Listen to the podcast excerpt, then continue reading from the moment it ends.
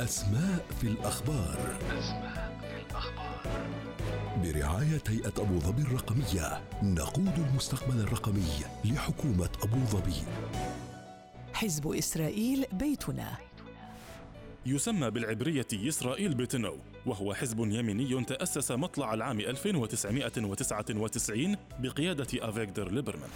تأسس من اتحاد حزب موليدت الذي أنشأه رحب عام زائفي مع حزب إسرائيل بيتنا الذي أنشأه أفيغدور ليبرمان.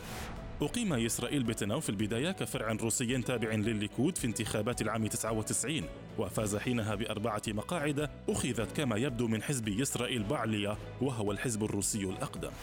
يتركز جمهور الحزب بين المهاجرين اليهود من جمهوريات الاتحاد السوفيتي السابق الذين يهتم الحزب بقضاياهم.